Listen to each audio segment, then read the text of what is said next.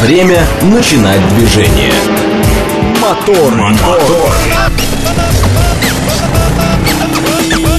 Так говорит Москва. Программа предназначена для лиц старше 16 лет. 6.03 в столице. Дамы и господа, заводите свои моторы!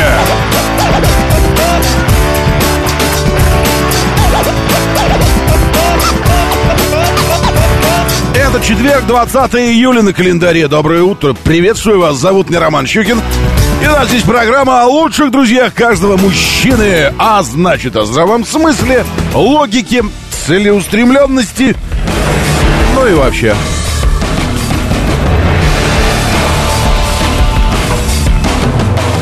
Завел, прогрел, поехал. Дима Хамовники. Рецепт успехов. Просто, складно, легко запомнить. Завел, прогрел, поехал. Э, Кстати, про прогрел. Секундочку, сейчас я обновлюсь. Оп, 14 градусов ощущается как плюс 12. Кто-то может реально, реально прогревать сейчас автомобиль. Да. Эм, 14 будет до, до какого-то времени, а потом 15, 16, 17, 19, 20 максимально. Несколько пониженное атмосферное давление, но оно и видно, в общем-то, так и невооруженным взглядом. 80% влажность. Поутих не, несколько ветер, но, но все равно ощутимый, и он западный. Вот отсюда и вот это вот при том, что кажется солнце фигачит на всю, и кажется июль еще рановато сдаваться, но нет, э, все равно уже 20. Э, Ночь 13, потом 22, 23, 20. Передумали думать синоптики, что будут осадки сегодня. И завтра, и послезавтра. Думаю теперь, что не будет осадков. Но это не точно. Впрочем, как и всегда. И воскресенье только может быть, но это, это еще менее точно, так что такая история. Москва сейчас, как уже было сказано, 14, Санкт-Петербург 16, Сочи 21, Ростов 17, Волгоград, то, что на Дону. Да, да, Волгоград 18, Нижний 14, Новосибирск 23.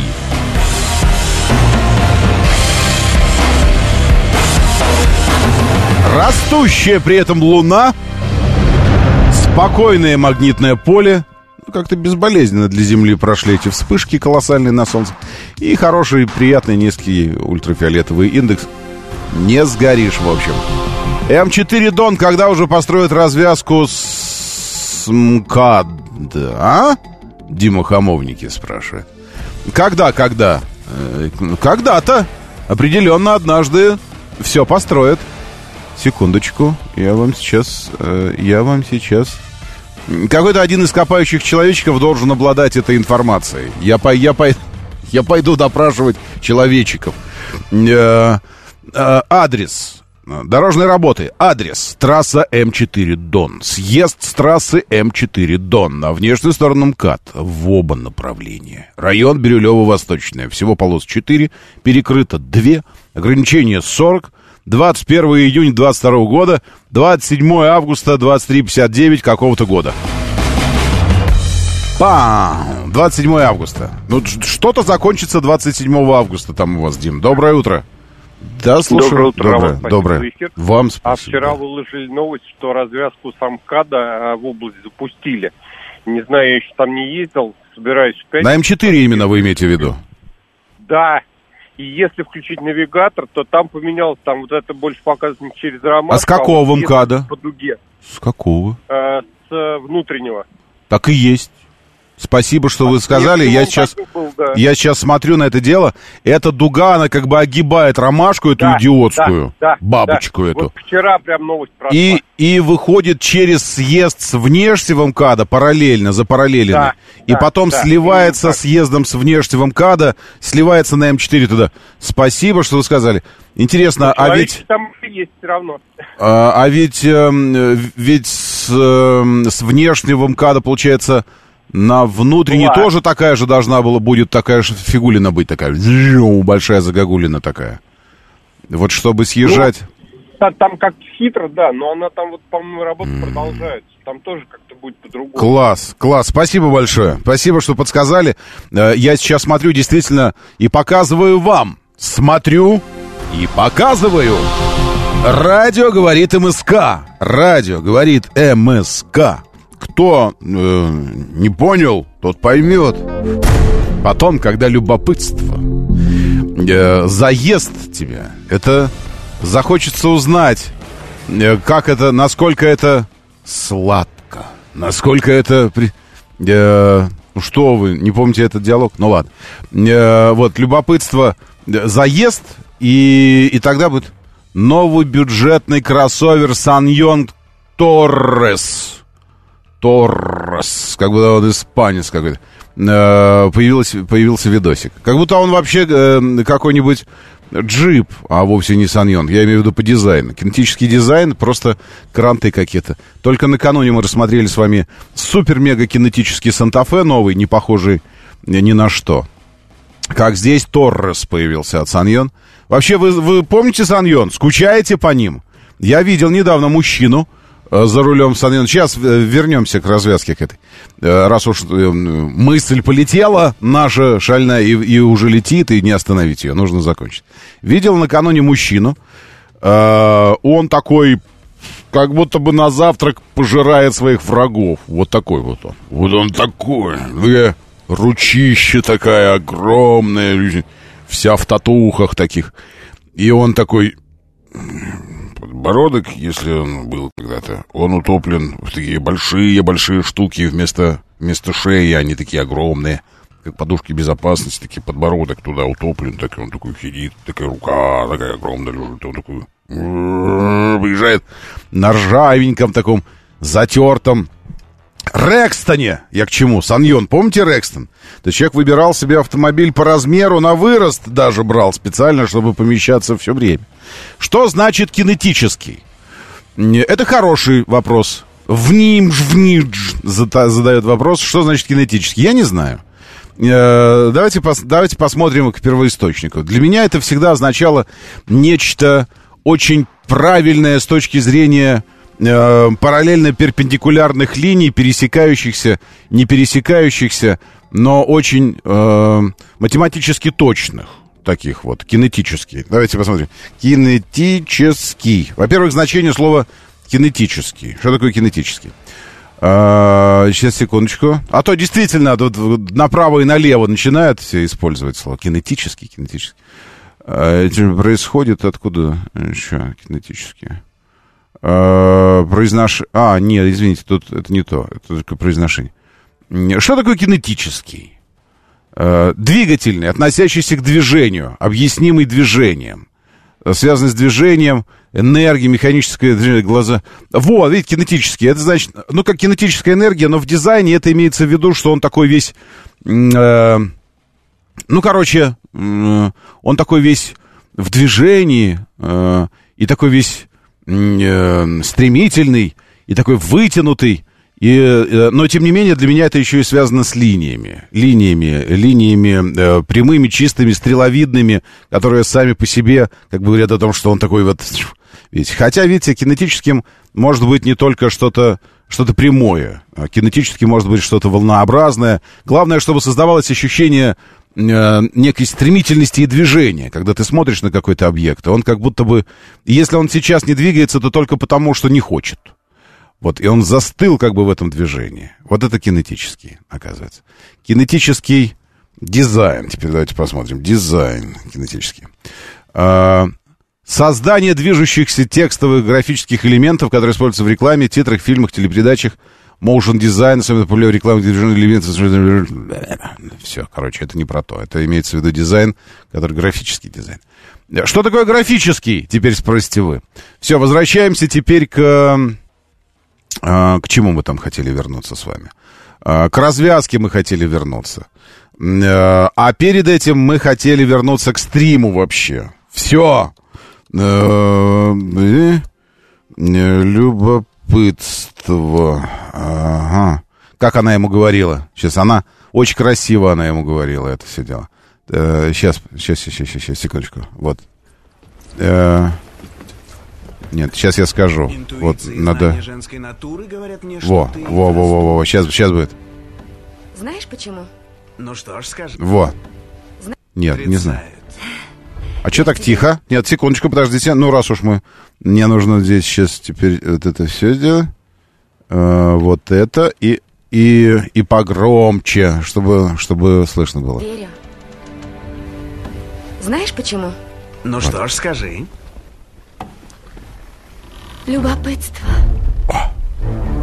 Тебя так и потянет. Вас так и потянет. Вызвать восхищение Вызвать и восхищение. получить вознаграждение. И получить вознаграждение. Не сможешь удержаться. Не сможете удержаться. Захочется узнать, Вы захотите узнать, насколько это сладко. насколько это сладко. Уже хочу знать, как это сладко. Я надеюсь, вы тоже уже хотите знать, как это сладко смотреть программу «Моторы» в эфире радио «Говорит Москва». Ибо любопытство вас так и подтянет узнать, что они там постоянно смотрят, что они там постоянно что-то показывают друг другу, рассматривают там что-то. Феррари у них какие-то в стены влетают, и они могут видео посмотреть этих влетаний в стены, могут даже увидеть портрет этого молодого парня, которому принадлежала Феррари, которая накануне влетела в стену. Все это я собираюсь показывать вам сегодня. Ну таки что же? Вам все еще не захотелось узнать, насколько это сладко? Радио говорит МСК. Вот где. Радио говорит МСК. Заходите сюда в телеграм-канал, верхний правый угол окошечка, там кнопочка «Вступить», вступайте и смотрите. Доброе утро, да, слушаю, здравствуйте. Рома, здравствуйте. Да, доброе. Доброе. Вот звонил ты, чтобы сказать, что нам сладко и нам хочется. А, это очень хорошо. Это значит, что все мы здоровы. Ну, в смысле, Да, пси- вот. психологически. Вот. Конечно, е- еду, еду э, на даче вот неделю, еду в Москву на работу, вот думаю, вот забытое ощущение включить радиомоторы в 6, 7 утра, послушать ваш бодрый голос. Так а вы оттуда, потому что отпуск закончился? Нет, так получается. Я сейчас, я, по-моему, рассказал, я приборы продавал научные Ага. на пятнице, напротив вас был. А потом, когда все началось, э, ну, пришлось переквалифицироваться просто в преподаватель физики и ремонтеры этих приборов. То есть приборы уже не заводят. Сейчас мы на китайские пришли и наши, разви... наши развиваем. Развиваем наши. Ну, да. классно, классно. Вот, Это ну, очень да. круто. Очень круто. Спасибо, Гриш. Хорошего дня. Э, Капибар. Внимание. Это важно сейчас. Я, я метнусь. Все-таки к развязке, к развязке я тоже вернусь. Но пока метнемся к капибарам. Это только что РИА Новости опубликовали. Я почему отреагировал? Потому что новость только что появилась. Вот. Телеграм-канал РИА Новостей. Внимание. Внимание. Ну, ну, напрягитесь, это, это важно. Капибара. 1 миллион рублей. Продается капибара. Э, Что случилось с капибарой? Капибара это такой аналог э, Юрия Лозы э, в, в животном мире. Ну, то есть, э, и когда-то однажды вот этот вот плод уже уплыл его и уже скрылся за горизонтом, и уже за горизонтом скрылись люди, которые что-то о нем знали. И вдруг хрязь и лоза появился просто в публичном поле. Вот это э, капибара, это лоза э, животного мира. Ни с того, ни с чего вдруг почему-то вокруг капибар э, какое-то какое-то движение. Капибары, капибары. А вы что же капибар? А вы знаете, что капибары какают кубическими какашками? Э, Это я уже от себя спрашиваю вас. Вы знаете, что капибары какают э, кубиками? Эм, как козы шариками. И тут же, тут же вспоминается Модест, который раньше любил куриные кубики, а теперь полюбил козьи шарики из городка. Стоянов, по-моему, это был. Так вот, теперь можно опять возвращаться к кубикам. Капибарским кубикам. И, и вот РИА Новости. РИА Новости 6.15. Капибар, объявления о продаже которых можно встретить в интернете, дома держать нельзя. Они будут болеть и мучиться, а также сгрызут домаш... домашнюю мебель. Я вам клянусь, серьезно говорю. Сейчас перекину в свой канал, чтобы вы точно знали. Ну, в РИА Новости, может, вы не зайдете. Но Щукин-то зайдете. Щукин и все, заходите. Все, перекинул. Будут болеть, мучиться. Вас будут мучить заодно. Сгрызут домашнюю мебель. А потом так станут смотреть на вас, что вам станет страшно уже не за мебель, а за себя. Но нет, ладно, этого нет. А это РИА Новости объясняют э, э, то, что им объясняли в московском зоопарке. Кто, кто есть, э, кто, вот это самое, эм, кто есть тут среди нас кто-то, кто знает начало истории про капибар? Откуда они вообще взялись в поле информационном? Что это за капибара э, мания. Что это такое? Капибары. Это вообще, конечно. Ну ладно, хорошо. Возвращаемся от кубических какашек э, к э, ду- дугическим объездам бабочек. Итак, 27-28 километр МКАД. Более известен как развязка МКАД М4. Эм, Когда закончится? Од- Один из э, этапов уже закончился накануне. И этот этап вот какой. С внутренней стороны Московской кольцевой. Чтобы избежать этой эм, идиотской, прямо скажем, в наших реалиях, внимание, всегда нужно оговариваться. В наших реалиях, потому что нет ничего суперпостоянного. Во Вселенной вообще существует запрет на, на, на твердые тела, то есть на, на суперпостоянство. И этот запрет работает. И то, что сейчас нам кажется, э, ну, странным довольно решением, ну, э, 40 лет назад было супер-мега, супер-мега решением. Так что нужно всегда говорить, сейчас это очень странно. Бабочки вот эти вот нам говорят. Когда-то это было классно. Так вот, сейчас, когда это странно, через какое-то время, я уверен, и дуги вот эти тоже будут странными, которые сейчас построили. Но, тем не менее, развязали одну половину МКАД. Теперь с внешней стороны МКАД съехать на М4 в область можно следующим образом. Э, У вас два съезда, они находятся на расстоянии буквально десятка метров друг от друга. Э, То есть вы на, внимание, самое главное понять, что на М4 с внутренней стороны МКАД вы съезжаете до М4. Не проезжаете под ней и уходите наверх, как это было раньше, а до М4 съезд на, на, на М4 э, если по внутренней стороне МКАД едете. То есть там, где съезд на Липецкую улицу с внутренней стороны МКАД, вот там же съезд и на М4 в область. Э, Сейчас, внимание, смотрите, я посмотрю еще, да? Внутренний, э, съезд с внутренней стороны МКАД на улицу Липецкая в сторону центра, район Бирюлево-Восточная. Полос 2, перекрыта одна. 8 сентября должны открыть. То есть съезд с внутренней стороны на Липецкую в город 8 сентября откроют. А что откроют э, 27 августа?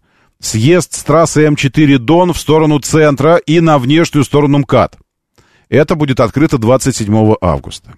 Теперь, съезд с внутренней стороны на э, М4, уезжаете из Москвы, уже сейчас открыт. Это дуга офигенно сделанная. Вы по ней и съезжаете, и в конце концов сливаетесь э, с, с дублером, который ведет с внешней стороны МКАД на М4 опять же в область. Дальше, что еще должны открыть? 25 августа откроют съезд с внешней стороны 28 километра МКАД на трассу М4 в сторону области. Э, какой-то новый. Сейчас есть какой-то старый, откроют какой-то новый. Э, Чего еще вам должны открыть? Вам должны открыть 8 сентября съезд с улицы Липецкая в центр на внутреннюю сторону МКАД. Потом э, в сторону центра с внутренней стороны МКАД на Липецкую тоже откроют 8 сентября. Ну, в общем, все это э, случится вот сейчас. Или эм, вот сейчас, но через год. Или эм, э, вот сейчас, но через два года. Потому что э, очень предусмотрительно в, в этих всех сообщениях инф- информационных о том, что будет открыто 25, 27 августа, 8 сентября, указан только месяц, но не год. Вот, поэтому, ну, тут смотрите, вы оптимист или, или не оптимист, тогда решайте. Джуманджи сообщает, что с капибарами я забыл о пилюлях. Я не забыл. Отложил. Да. Забыл? Нет, точно нет.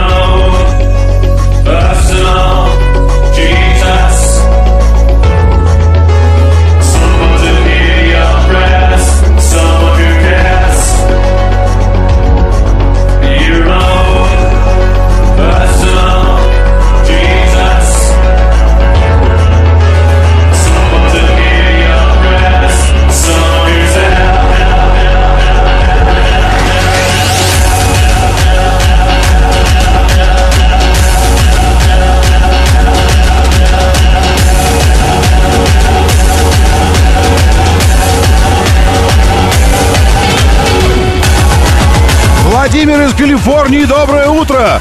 В Сакраменто сейчас 39-41 э, градус выше ноля. А вам, Владимир, добрый вечер, я так понимаю, правильно? Добрый, бодрый, бодрый, добрый вечер. Хороша, пилюлечка? Ну вот, вы говорили.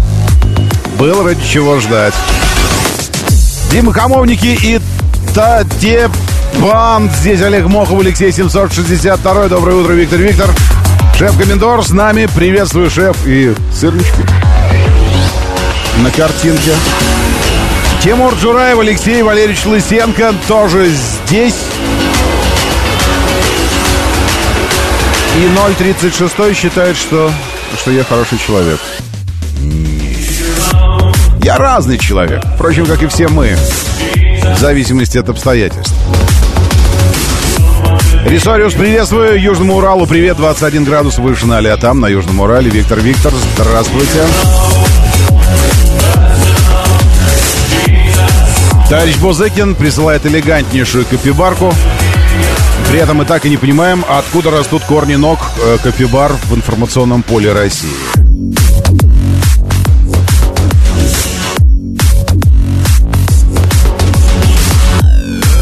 Ну так вот, я читаю вас. Лучшие люди планеты уже здесь, в нашем бот-мессенджере, говорит МСК Бот.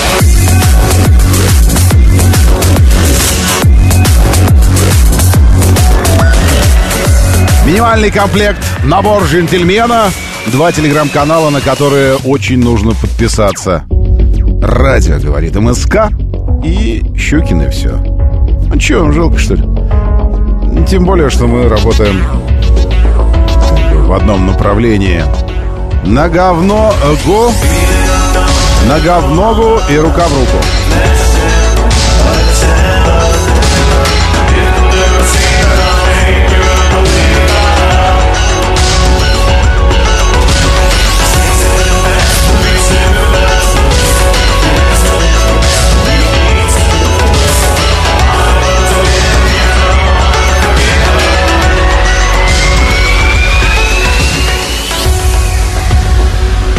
Японском море стартовали совместные учения России и Китая. Маневры «Север взаимодействия 2023» продлятся до 23 июля. В ходе совместных практических действий мы покажем им, где у нас корабли, а где у нас субмарины и что все это для них может означать. Запланировано выполнение совместных артиллерийских стрельб.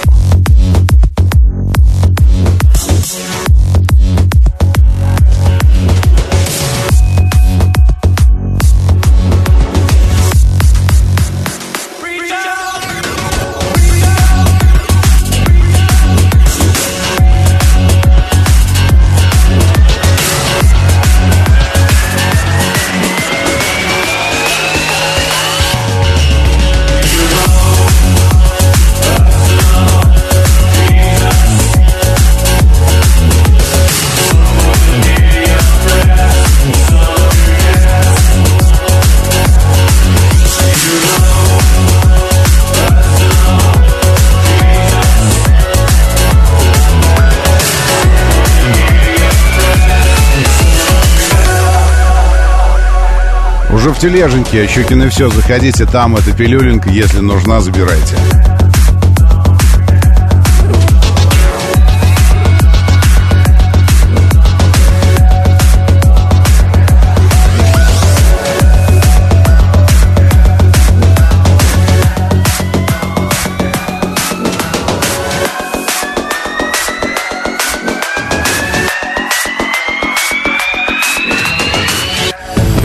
Движении. Панк 13 э, спрашивает, кому им мы покажем. А как вы думаете, Панк?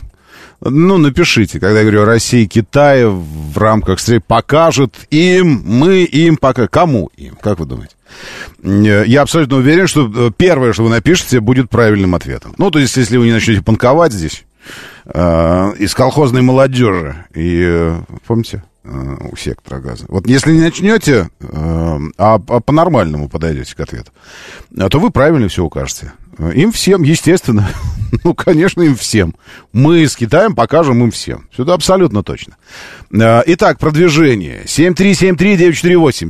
7373948. Телефон прямого эфира. Заходите, расскажите по 495-му, как вы там э, справляетесь э, от Волгоградки до Садовода по внутренней стороне МКАД, потому что не проехать. Там стоямба полная из-за того, что у меня написано дорожно-транспортная. Где, в каком месте, не очень понятно. Ну, в смысле, э, что, что в каком месте, в, в каком ряду, чего случилось. Потому что на МКАД, как мы видим, может произойти что угодно и вообще в любой момент. Потому что вот сейчас все хорошо, спокойно, расслаблено, и вдруг бабах, бетономешалка какая-то падает, выливается, люди, вот, вот это все. Э, и, и дальше больше ничего. Все, вот это единственное место, потом только маленькие копающие человечки. А, И, и Москва затаилась в предвкушении самого мертвого транспортного сезона августа, когда все должны уже уехать окончательно в свои, э, эти самые, на свои курорты. И мы наконец-то сможем ездить по утрам. Доброе утро. Слушаю. Да, доброе утро, Доброе. Роман. Доброе. Вот я езжу по кольцу, иногда вот бывает рано утром.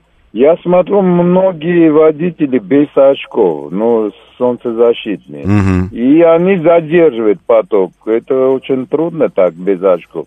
Я удивляюсь, что до сих пор они могут так ездить.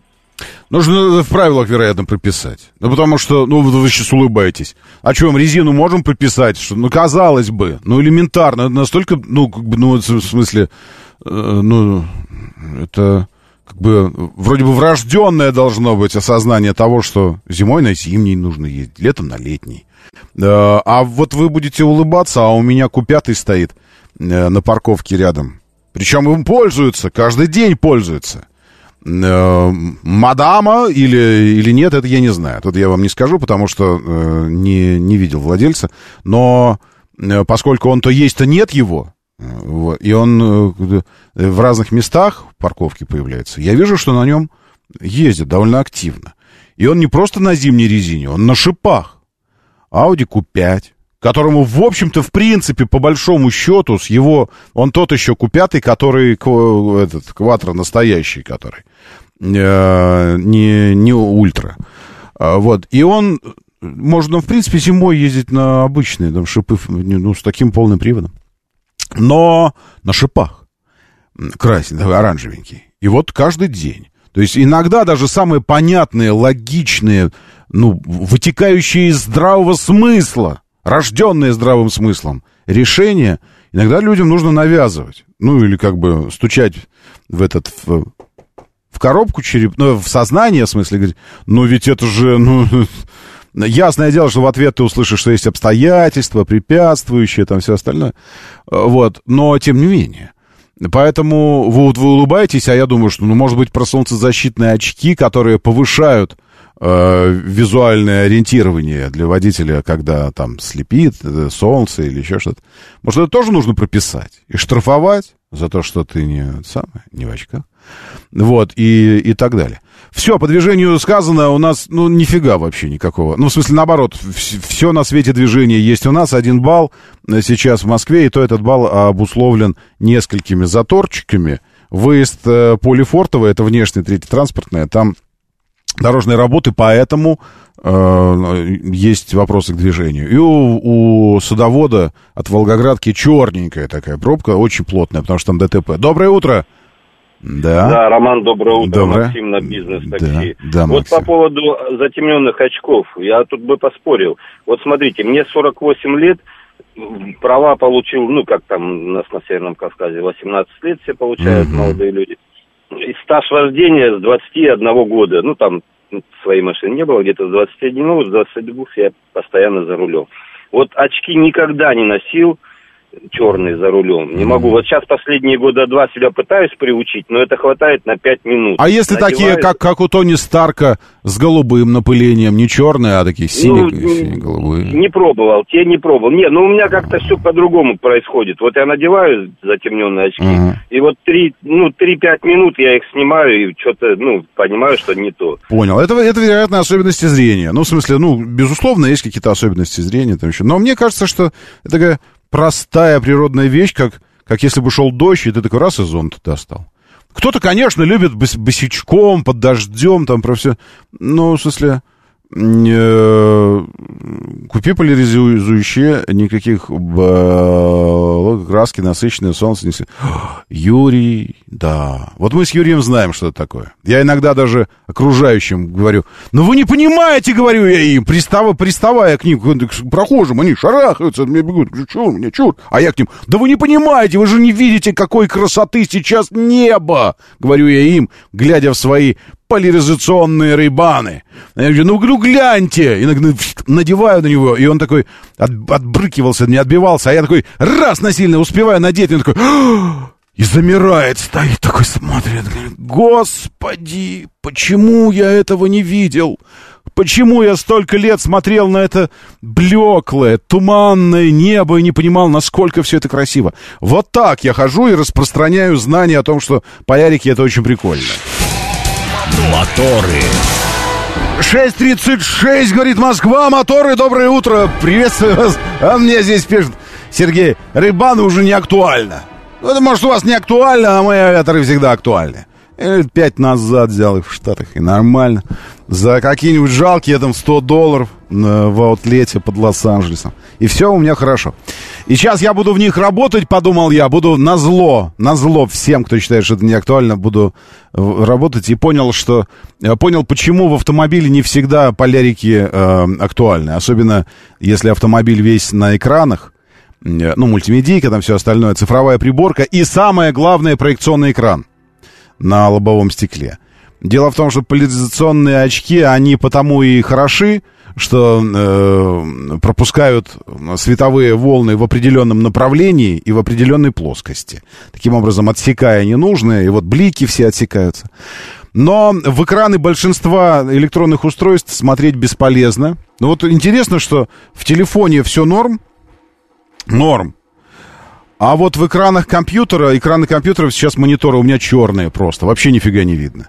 И чтобы снова изображение на компьютере, на экранах появилось, на мониторах, надо повернуть голову. То есть полярики вот так делают. Они и делают все черным. Все, отсекают вообще все. Вот, э, очень интересный эффект, попробуйте как-нибудь.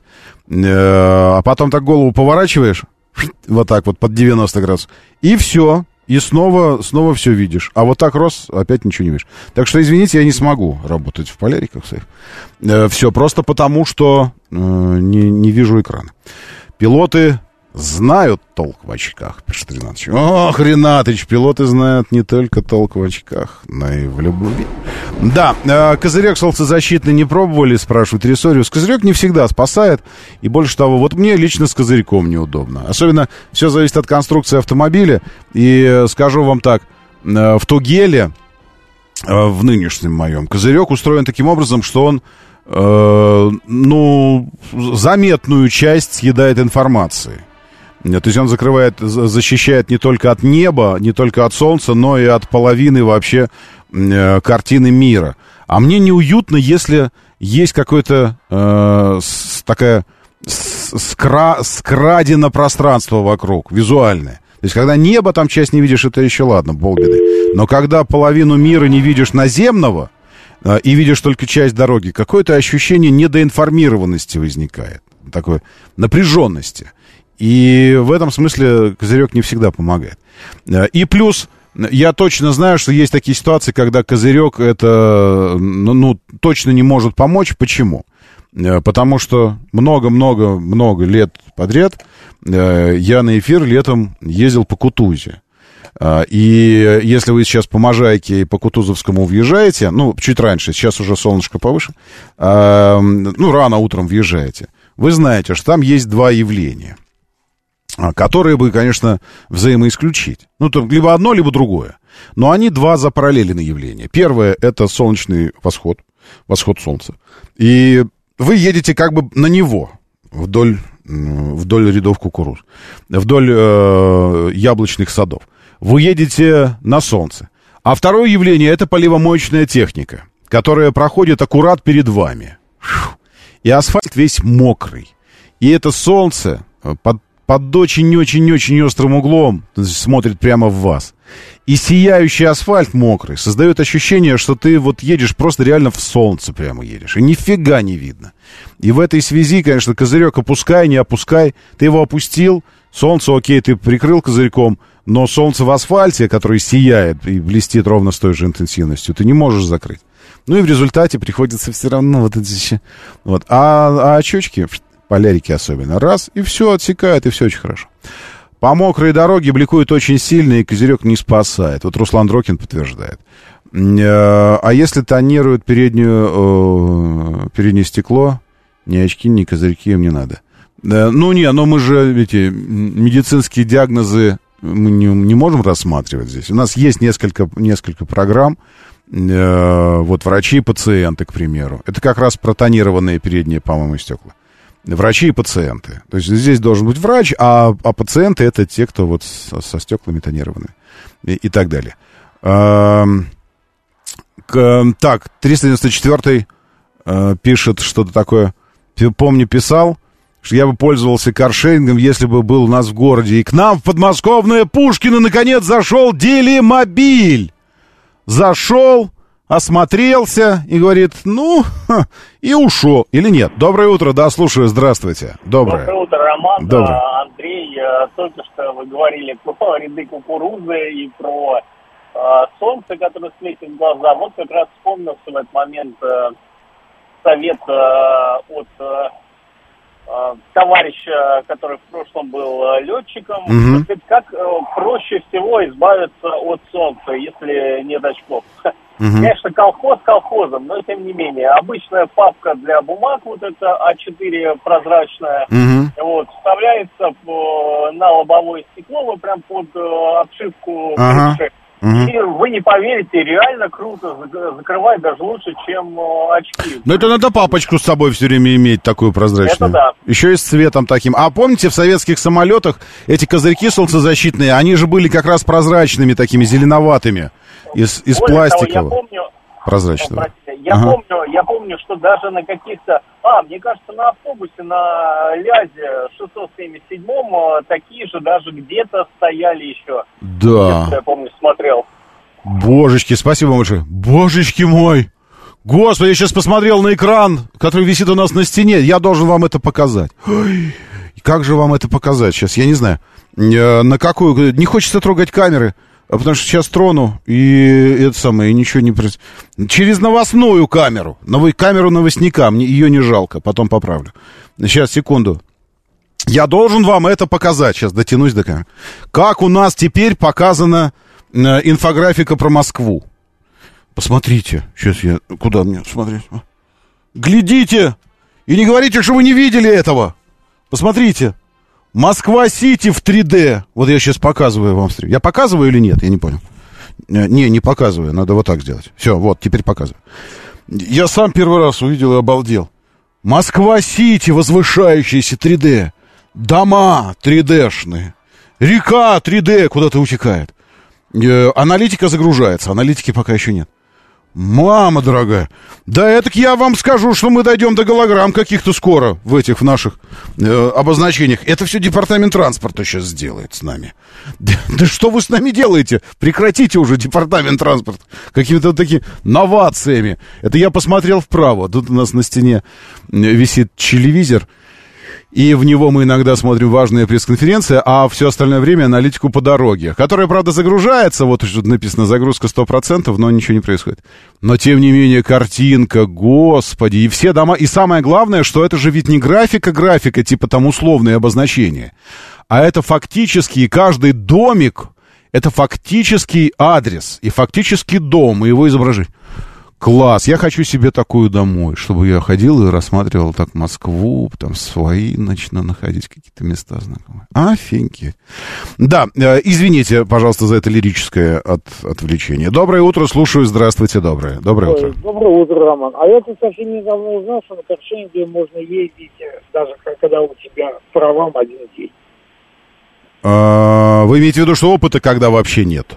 Да. Но это не все каршеринги, это, по-моему, Белка Это таким не все, да, там, балуется. потому что дорогим машинам нельзя от трех лет, а на остальных машинах можно. На остальных... А, в смысле, на остальных... маш- У всех каршерингов или только в отдельных этих? Блин, блин, точной информации нет, но их там вот дорогие машины там. Нет, я, я в смысле не по информации, я по, э, по, по самой компании. Потому что не у каждой компании это разрешено. Э, У многих компаний все же опыт должен быть какой-то там опыт. С другой стороны, понимаете, опять же, э, все, все правила должны иметь исключения определенные. Потому что, э, ну а если ты э, ну, очень-очень опытный человек, и тебе уже за 40, но, но права действительно совсем свежие. Ну, к примеру, ты алкаш, ал- ал- ал- алканавт и все такое, был лишен, а потом э, восстановился, искупил все это дело, понял, завязал, прошел реабилитацию, и вот у тебя свеженькие, новенькие водительские эти самые, ну, тебе, не садится теперь в каршеринг. Э, Так вот, про Пушкина, извините, вернемся. Зашел делимобиль в Пушкин город. Это Роман 394 пишет фактическое сообщение от фактически э, человека обрадованного. Человек обрадованный. Десять раз уже пытаюсь зарегистрироваться, каждый раз пишут, мол, фоткаете недействительные права. Звоню в поддержку, могу, не могу дозвониться. Роман, вы это самое, может быть, э, ну его выяснять? А ну как окажется, что действительно недействительные. И тогда от чего? Вот так иногда бывает, ввязываешься в какие-то выяснения. А лучше бы, может, и не ввязывался. Как однажды горбатый конек сказал Ивану, дураку, не бери ты, Иванюшка, его, много-много чего-то там нехорошего принесет оно тебе, это перо жар-птицы. Не послушал. Ну, правда, потом э, королевишну себе заработал и сам царем стал. Но это такое дело. Может, не, не это самое, не... эм, Ну, как вот и есть оно, и, и есть пусть. Так, очень много появилось грузовых автомобилей со шторками э, тонировочными на лобовом. Что такое тонировочные шторки?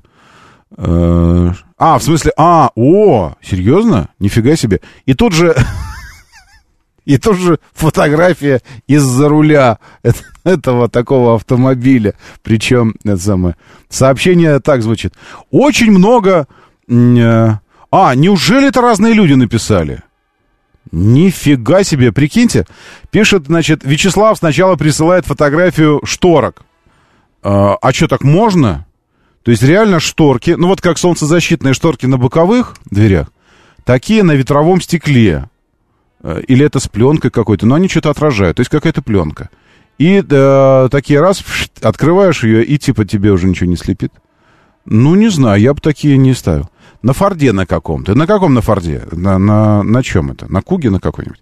Ну, неважно.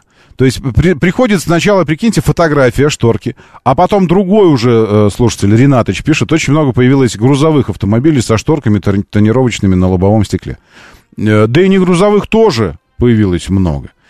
А, так, расскажу историю из реальной жизни. А, это не Куга, я думаю, что это транзит какой-нибудь, правильно? А, извините, Вячеслав, это какой-нибудь транзит или еще что-то такое? Такие шторки очень э, полюбили газелисты. Смотрится лохопетовски. Руслан Дрокин, не, не просто лохопетовски, смотрится колхозно, конечно, но мы сейчас выясним, что это за фигня такая. Э, так, что... Как назвать? Тонировочные шторки на лобовое, лобовое стекло. По науке оно ветровым должно быть. Ну ладно. Э, Шторки солнцезащитные на лобовое, на озоне. Опа, и все, и пожалуйста. Э, Не, это, это отражатели обычные, шторка солнцезащитная. Это обычные отражатели, которые мы, э, мы под стекло бросаем для того, чтобы не разогревалась панель. Это не то. Солнцезащитные должны быть какие-то такие э, эти, пропуск... с пропу- светопропускающей способностью какой-то.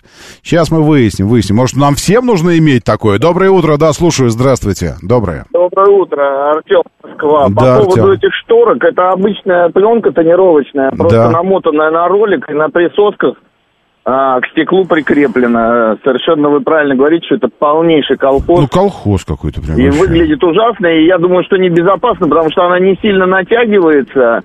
Вот, и преломление, искажение, вот это все, я думаю, что где-то с кем-то когда-то сыграет эту плохую шутку. Спасибо. Спасибо вам большое. Только я хочу понять, это... Ну, это за колхоз... Вот, солнцезащитный... Вот, по-моему, нашел. М, м, Солнцезащит... м, И он прозрачный или непрозрачный, я не знаю, что это. Здесь гармошечка какой-то. Вот сеточка прямо на, на лобовое стекло, как боковые сеточки солнцезащитные. Но они же не для того, чтобы с ними, э, извините, ездить за рулем. Это для того, чтобы защищать салон автомобиля и панель, э, которая дико разогревается иногда до 60, а иногда и выше градусов, э, если на солнце стоит автомобиль. Это чтобы защищать. А вот это кол... Вот, видите, такая шторка. То есть они полупрозрачные, они... это все-таки сеточка такая солнцезащитная.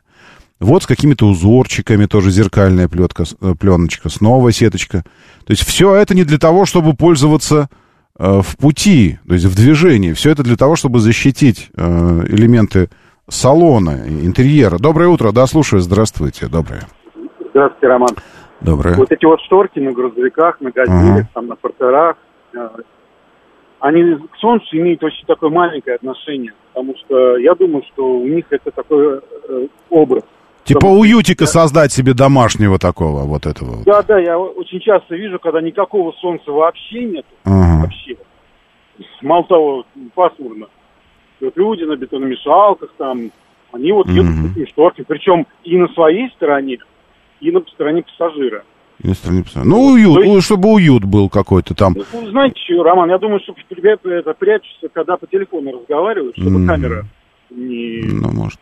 не Вы знаете, я нашел... Спасибо, спасибо большое. Я нашел потрясающее классное решение. Э, Помните, несколько разговоров назад э, у нас появилась, эм, э, у нас появилась здесь эм, папочка полупрозрачная. Пилоты говорили о том, что... Глядите, какое решение нашел. Все уже придумано до нас. Крепится эта штуковина. эм, это как бабочка выглядит. По размеру примерно как солнцезащитный козырек. Два стеклышка, ну, две пластиковые штучки, размером солнцезащитный козырек. Крепится на солнцезащитный козырек зажимом таким. Набрасывается на него пластиковый зажим, причем он раздвигается, он жесткий зажим, раздвигается и на размер любого козырька снизу вы как бы чикс на козырек прикрепили. Эта бабочка состоит из двух крылышек, одно желтенькое, второе голубенькое. И эти крылышки, э, ну, это красиво, все сделано, э, вот пластиковое крепление, очень аккуратно, все. Черт, я прямо, надо как-то пере- перекинуть, сейчас я в телегу, ладно, новости будут у нас, я в телегу кину, как это выглядит. Автомобильный антибликовый удлинитель для лобового. А есть такой же удлинитель, но только не автомобильный, а чтобы вот мужикам, если это самое. Ну ладно. Э, удлинитель называется это все. Э, и все, и ты откидываешь поочередно то, что тебе нужно. Вот голубенькое стеклышко такое. То есть получается аналог солнцезащитного козырька, но прозрачный. От солнца яркого защитит, ну то есть слепить уже не будет. И, кстати, мне кажется, что в туманный день тоже очень хорошо работает, потому что, видите, э, здесь четко видно прямо через ветровое стекло все такое в дымке, но хотя это связано с контровым светом, просто так вот. А через стеклышко все четко выглядит. Прикольно, прикольно. Я прям сейчас, я попробую даже э, сохранить. И в телегу шторка на ветровое стекло. И в тележеньку перекину. Ладно? Э, Сейчас вам автомобильный этот самый длинитель, но, но на новостях, не сейчас. Э, Сейчас я пока просто сохраню эту картинку, чтобы не потерять ее. Э, Вот. В Богучарах, возвращаясь с Крыма, видел, как дальнобою девчонка влезла с низкой социальной ответственностью. И шторка раз и закрылась. Моторы. Но открылось что-то другое. Закрылась одна дверь, и, как водится, тут же открылась другая. Да, но вот это вот мы, вы, вы мне, мы, а таких, оказывается, удлинителей масса с разными дизайнами. Вот еще один есть очень интересный. А, нет, это тот же, но только уже другая картинка. Классно, классно. Все, широкий выбор, э, широкий выбор чего? А, с низкой социальной ответственностью. Э, Как она называется по науке? Э, Козырек солнцезащитный, антибликовый, автомобильный HD-визор Clearview. Так он называется. Clearview. А, Офигеть. Все, теперь надо даже скопировать эту штуку и- пойти посмотреть. Все, я тут же пошел на... Про...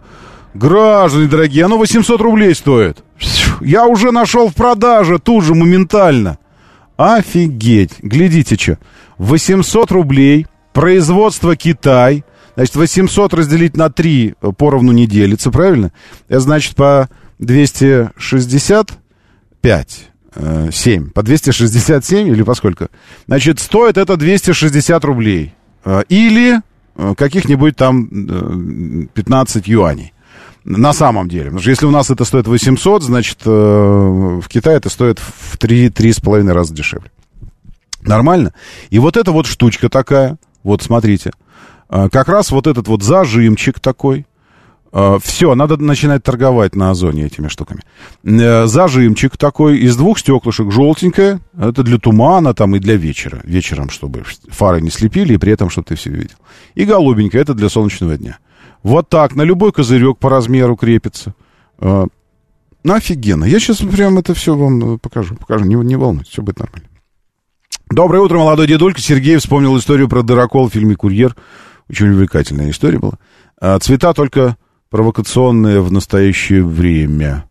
А, Ну ладно, он не голубой, он серенький такой. Серенький. Ну и плюс они же не вместе там это все идут. Ну и, и с третьей стороны, э, в данном случае речь идет о эм, как раз о, о способности определенных поверхностей пропускать эм, э, волны световые определенных длин. Вот, речь только об этом. А о том, что ну, там это самое, ну, в общем. Так, э, колхозный понт, подозрительный сова сообщает нам, но это не про, вот, не, не про стеклышки про эти, разумеется, а про шторки на ветровое стекло. Не будьте колхозниками. Ни, никаких шторочек вам не надо. Надо вот такой штучкой пользоваться. Вот. Козырек солнцезащитный антибликовый. Вот так это называется. Доброе утро, Виталий Юрьевич. Полезные шторы, э, колхоз, но на трассе очень удобно против солнца. Виталий Юрьевич, э, ну, не знаю, все равно колхоз. На Большой Бетонке А107 в районе пересечения с Каширским шоссе э, на стоянке для фур таких девиц масса. Вынуривают из кабины с закрытыми шторками, отряхиваются, как курочки, и дальше. А вы откуда знаете, Алексей Морозов? Я ни разу не видел. Ну, в смысле, я там не очень часто бываю. Ну, все. Все, мне кажется, мы э, вывели на чистую воду всех, и э, женщин с низкой социальной ответственностью, и колхозников, которые, э, это самое, куда скинули козырек. Пока еще никуда Оксана не кинул козырек, кину в телегу. Щукин, и все. Если я что-то говорю, что сейчас я сброшу, и это самое, или запощу, или перепощу, или кину, или размещу, или уже поделился, всегда имеется в виду один и тот же канал. Щукин и все в телеграм-канале. Э, Я, если вам прям нужно... э, Я бы хотел тогда уже, чтобы мне прям вот это самое э, деньжат от, откатил Китай за то, что тут сейчас я эти шторки продвигаю. Я поэтому картинку вам покажу, ладно, в телегу. А вы там дальше уже сами как-то. Это самое. Вот. э, Что еще у нас, как изменилось движение за последний час, с того момента, как мы посмотрели? Э, Изменилось вот как. Э, До международного шоссе из области очень плохо, но до, до места, где возводится новая эстакада, новая развязка. Э, И почему-то не только до моста в Химках, вот здесь, возле больших мебельных магазинов, а дальше, дальше, дальше стоит Ленинградка. Ну, а, кстати, почему? Потому же, а, из-за того, что там тоже вот эта реконструкция, там две реконструкции. Одна возле Меги мост, а вторая развязка на международное шоссе. И вот эти две, а, две большие реконструкции держат движение э, из города, если ехать, то такая двойная получается пробка. С сложно съехать, и по Ленинградке сложно э, выехать из города, если не с а из города выезжаете. Из-за моста в Химках, где юбилейный проспект и вот это Маяковская улица. Чуть-чуть проехали, и снова пробка, но теперь уже из-за вот этих мостов э, возле Меги. Кстати, эстакада будет возведена Ленинградское шоссе в Вашутинское шоссе, владение 10А, город Химки, 8 микрорайон. Э, Это мост у Меги. Не, не эстакада к повороту на Шереметьево, а мост у Меги, там, где было вот это вот кольцевое движение. 31 декабря указано, что должны закончить. Какого года, э, как всегда, фиг его знает. Э, Но, знаете, как в некоторых фильмах это говорят, когда там что-то происходит, и персонажи внезапно разлучаются, и непонятно, когда у них появится возможность освободиться, они говорят, встречаемся, жди меня здесь в 8 вечера 15 сентября каждого года. Каждого года 15 сентября приходи сюда и увидимся однажды. Так вот, вы каждого этого самого декабря приходите туда каждого года. Может, мост и закончит когда-нибудь. Время начинать движение. Мотор, мотор. Так говорит Москва. Программа предназначена для лиц старше 16 лет. 7.07 в столице. Дамы и господа, заводите свои моторы!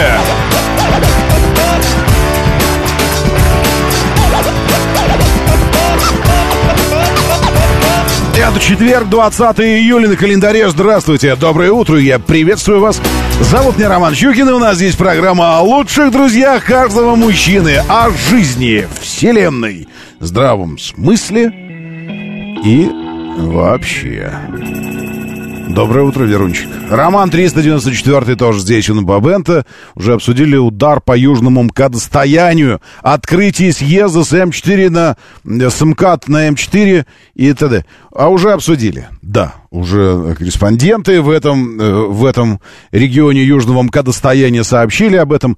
Но в любом случае э, тема достойная того, чтобы еще раз о ней упомянуть.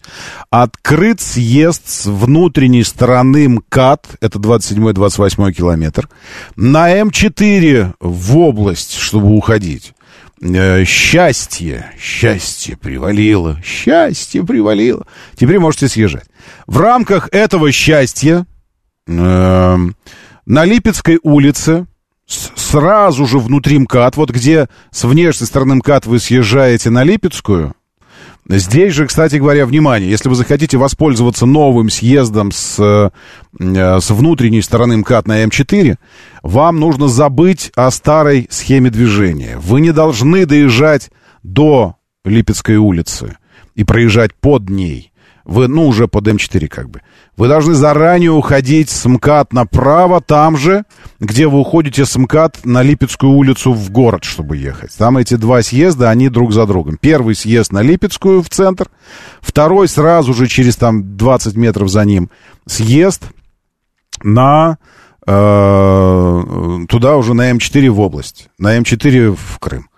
И э, потом по дуге, по длинной дуге объезжаете бабочку и так далее. Так вот, в рамках праздничных, радостных мероприятий, э, в знаменовании открытия этого съезда, на слиянии Липецкой улицы э, в городе вот здесь и съезда с внутренним КАТ на Липецкую ДТП сразу. Встретились два потока, и не смогли разъехаться. В 6.36 произошло. В этой связи М4 радостно стоит не только из-за реконструкции съезда возведения новых э, эстакад и новых развязок, но еще и в рамках ДТП на Липецкой. То есть вам там заблокировали въезд просто мощно.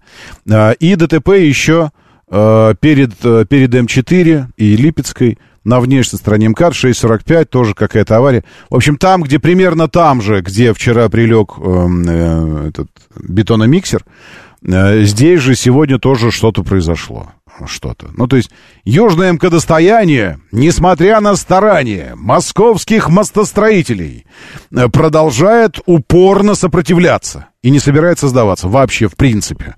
Вы там развязку новую, вы новый объезд – а они вам бетономешалку завалят, она значит, еще что-то произойдет. МК-достояние просто так вот не, не сдается, видите? Ну, и что делать? Чего еще? Перед Люблинкой на Волгоградке ДТП по направлению в центр. Про Ленинградку, сами знаете, в Химках. Там от, от поворота на Б-терминал из области, если ехать, все стоит, стоит, стоит, стоит. И так будет стоять до МКАДа. Еще одно место постоянных э, ваших встреч. Ярославка в районе э, выезда из, из Мытищ по улице Фрунзе, вот этот улица Мира.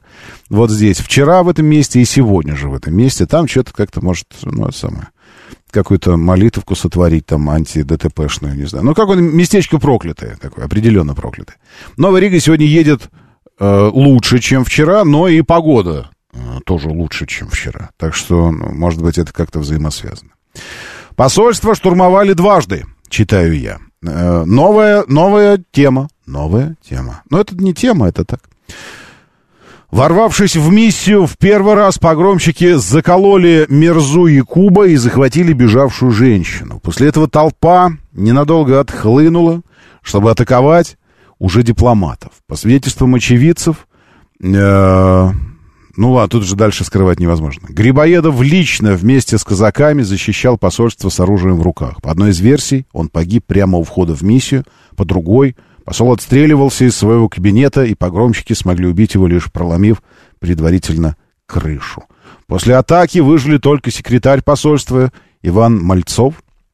Позднее он рассказал, что спрятался, завернувшись в ковер. Однако данная версия спасения секретаря выглядит крайне неправдоподобно, так как миссия подверглась тотальному разграблению. В результате из здания было вынесено все, что представляло хоть какую-то ценность, в том числе и ковры. Может, его вынесли с коврами? И так далее. А что же касается Мальцова, вот так, так погиб Грибоедов. А, потеряла многогранную личность, ну и так далее. Э, это штурм посольства российского в Тегеране. Э, в результате этого нападения погиб э, русский дипломат, кому-то известен именно как писатель, горе от ума, мне кажется, да? Вот, и Грибоедов.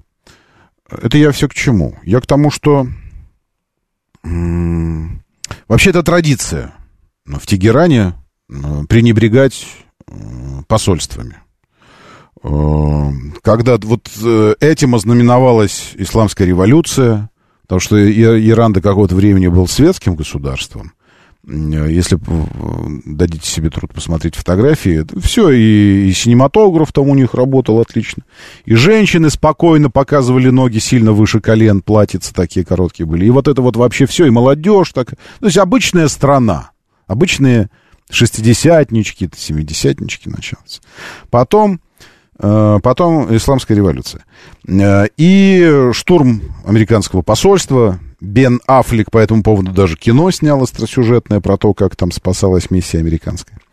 А, вот, ну, Грибоедова, опять же, то есть э, у, у Ирана э, есть традиция, у иранского народа и аятол, там вот это все, есть традиция брать посольство. Ну, то есть пренебрегать, э, пренебрегать внешнеполитическими э, табуированными, по большому счету, вещами, табуированными, потому что территория посольства — это территория страны, которой принадлежит посольство. То есть, если это э, посольство США, это земля США. Если это посольство России, э, это, это территория России. То есть, территория посольства — это территория России. То есть, по сути, нападение на посольство означает нападение на территорию этой страны. Нападение. А, и теперь дошло, дош, дошли эм, э, эти самые настроения э, тегеранские, дошли до Швеции. Вот. Э, подождите, это разве в Багдаде было? МИД Швеции сообщил... А, это Ирак, извините, а это что, разные страны? Ну ладно, хорошо, не Иран сейчас. Но могло, но могло быть и в Иране. Но в данном случае в Ираке случилось. МИД Швеции атакован этот, посольство Швеции атаковано в Ираке. Значит, это в Багдаде было, простите. Э, все верно. Я просто смотрю эти фотографии только и, и не обратил внимания, что это не Иран. Видите, я по традиции начал так это самое. Э, все время казалось, что Ирак и Иран это одна страна, просто произносят по-разному все это дело. Э, чтобы увидеть больше, проведите пальцами. Что-то горит внутри. Э, ну, прямо скажем, ну а что, они же не персы все, что ли, там? Это самое. А, я, ну, видите, я тоже не каждый, не каждый сходу поймет, как правильно писать, Иран или Ирак.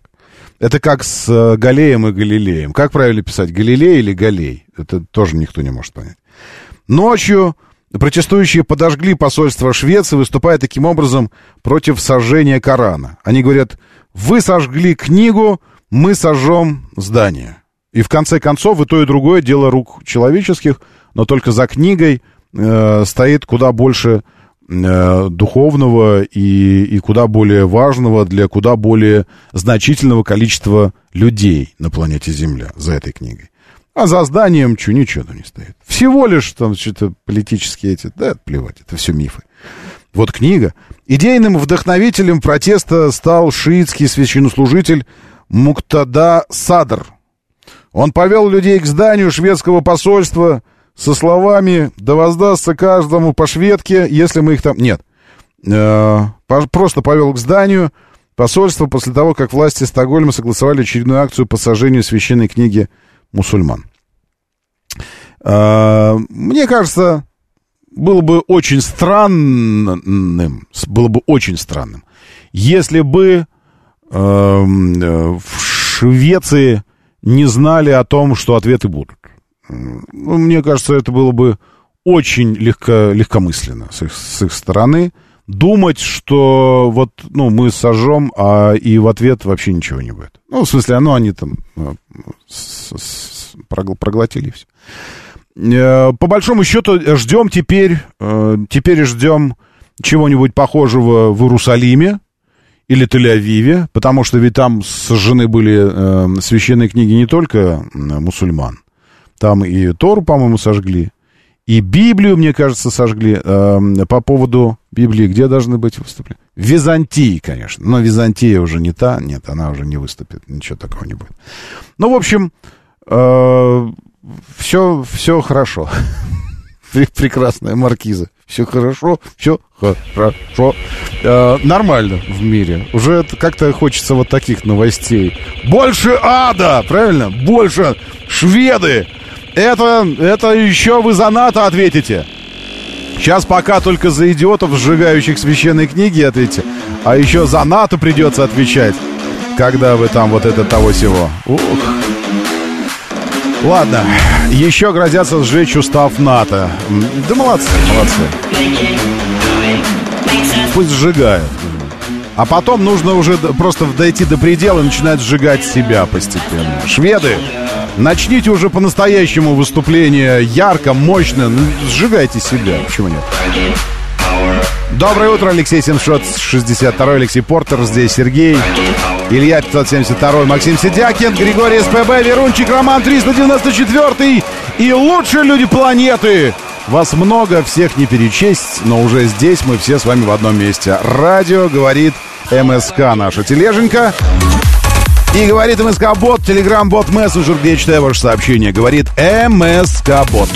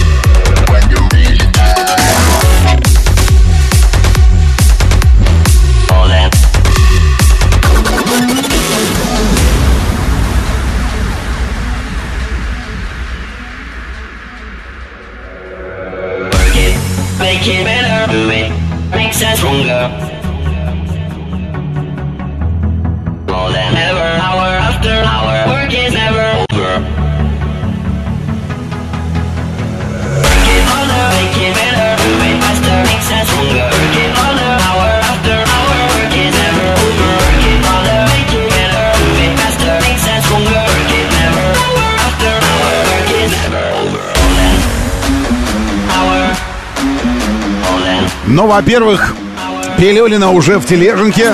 Ну и, конечно же, э, как и обещал, те самые солнцезащитные высокотехнологичные козырьки по 700 рублей за штуку уже тоже в телеге. Щукин и все, заходите, смотрите, пишите, комментируйте, присоединяйтесь к нашему уютному алкачатцу. В хорошем смысле чатцу. Ну и все вот это вот. Щукин и все, это название канала такое.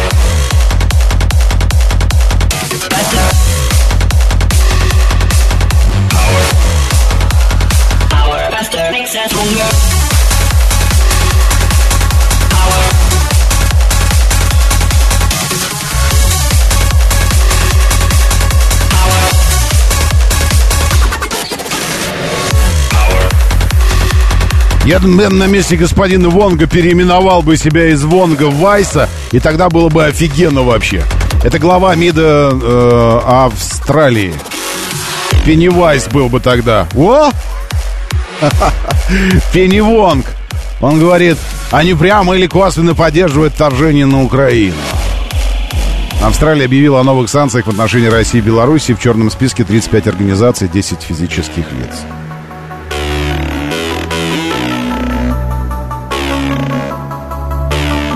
Hour. Сумчатых своих бы лучше охраняли.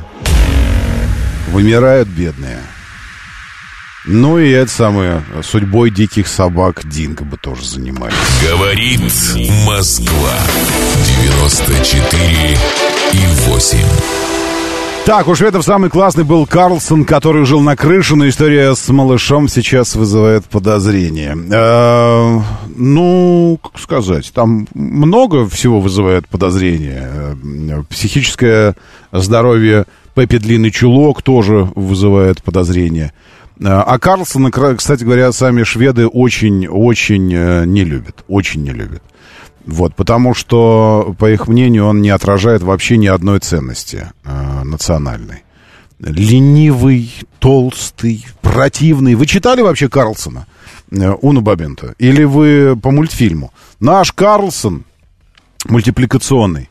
Это вообще э, офигенский чел. На самом деле э, Карлсон э, книжный отвратительный, мерзкий тип. Реально отвратительный, реально мерзкий, которого так и хочется придушить, если бы нашел у него шею. Ну, правда, правда. Ну, абсолютно мерзкая скотина. Тварь просто какая-то. Э, И единственная, единственная задача создания этого персонажа была просто разозлить шведов и заставить их ненавидеть этого. Поэтому он, он вообще, в принципе, очень нелюбимый персонаж. И вы не найдете никаких там ни упоминаний ни в путеводителях, ни памятничков никаких, ничего такого. Можно сходить посмотреть, типа, э, прототип дома, на чердаке которого он жил. Но не любит его там вообще очень сильно. Сегодня Международный день чего дневного сна, праздник губошлепов, э, день шахмат, хождение по бордюрам, освоение космоса, хождение по космическим бордюрам, Всемирный день прыжка. Пафнутий, свояк. Ну, вы, ну, в самом деле, зачем? А зато Карлсона любят русские. Ну, потому что Карлсона мы любим, потому что э, мы вскормлены не на книгах о Карлсоне, а на мультфильмах. А там он прикольный, забавный, стычок и все такое. Вот. И, и вот это все. Поэтому. Ну, а остальное это такое дело. Так, давайте, э, давайте перейдем к, э, к автомобильным новостям, если вы не против. Э, Потому что здесь уже накапливается, накапливается, и дальше накапливаться невозможно, потому что уже, ну, какой, с недели уже как висит у меня опрос, точнее, результаты опроса, и я хотел спросить, насколько эти результаты коррелируются с вашими внутренними убеждениями. И вот целую неделю эта, эта штуковина висит, а и так я и не могу дойти до опроса. А хотелось бы все-таки. Потому что мне кажется, э, сама идея определения идеального автомобиля утопическая. Это утопия. Просто определить что-то, как, как, как утопия определить идеальную книгу для человека, как утопия определить идеальное, э, идеальный портрет идеальной женщины и так далее. Э, Потому что где-то нет-нет, да, э, да окажется, что у нас разные взгляды на идеалы. Абсолютно. И тем не менее, за эту самую утопическую идею вы- вывести э, идеальную форму идеального автомобиля э, взялись мои коллеги из, э, из чего? Опрос, какой-то опрос. а Никакие они мне не, не коллеги. Сберавто и еще там кто-то, какие-то компании.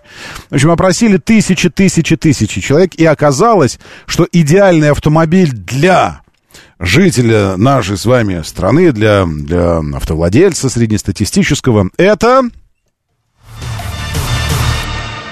Вот я и хочу, чтобы вы сказали, что это идеальный автомобиль и его стоимость. Ну, как вам кажется сейчас? Потому что здесь сразу э, отечественный автомобиль, э, э, класс автомобиля и цена указана здесь. То есть это вот такой, значит, давайте пойдем таким же, таким же образом. Напишите, пожалуйста, ваш идеальный автомобиль. Опишите его. Э, Это автомобиль такого-то класса за такие-то деньги. Вот, такого-то класса за такие-то деньги. Все, два параметра всего лишь. Я не... Ни цвет, ни мощность двигателя, вообще ничего. Потому что потом, наверное, там в вопросе есть какие-то там э, разделения уже по, по более э, мелким критериям, но тем не менее, э, даже в заголовок вынесены этой статьи, это класс автомобиля, ну, проще говоря, тип кузова. Давайте так, чтобы вас не вводить в заблуждение классом, что есть класс, тип кузова. И цена этого автомобиля. Идеальный автомобиль. Василий, идеальный автомобиль имеется в виду не мечта, не мечта, потому что Василий а, а Ламборгини, правильно говорить Ламборгини, не Ламборджини, а, мечтает за 20 тысяч 30 миллионов, э, вот. А, а идеальный автомобиль для жизни все-таки. Ну вот тачка, которую сейчас бы вот вы взяли и сказали, о, класс, класс, то, что нужно. Э, все понятно, все понятно. Пока что Э, ну, я не, здесь бы мне не, хвати, не хватило вариантов для голосования, потому что э, в голосовании вывести могу только три типа кузова, а их-то на самом деле больше, и надо бы учитывать здесь хэтчбеки, седаны. Э, давайте я в телегу, в телеге запущу это голосование. Давайте. Сначала по типу кузова. Щукин и все, заходите в тележеньку. Сейчас там начнется большой опрос. Здесь в эфире не смогу, у меня только три варианта голосования. А, а в телеге могу больше. А, идеальный, идеальный а, тип автомобильного автомобильного кузова это идеальный тип автомобильного кузова. Пишу я в телеге. Это седан. А, так, э, хэтчбек, хэтчбек, универсал, э, мини-вен, э, мини-вен, угу, мини-вен, так, дальше. Что у нас там еще есть? Кроссовер, правильно? Кроссовер. Э, кроссовки он пишет. Кроссовер. Кроссовер. А что еще? Какой еще? Седан, хэтчбэк, универсал, минивэн, кроссовер. А, кабриолет, ну это уже прям совсем капец. А, давайте, это не тип кузова, но все равно напишем внедорожник, а, имея в виду, что это что-то большое, тяжелое, такое рамное. А, пикап еще есть. Вот, пикап, точно. Спасибо большое. Пикап. А, что еще у нас есть? Лифтбэк. Седан, хэтчбэк, универсал.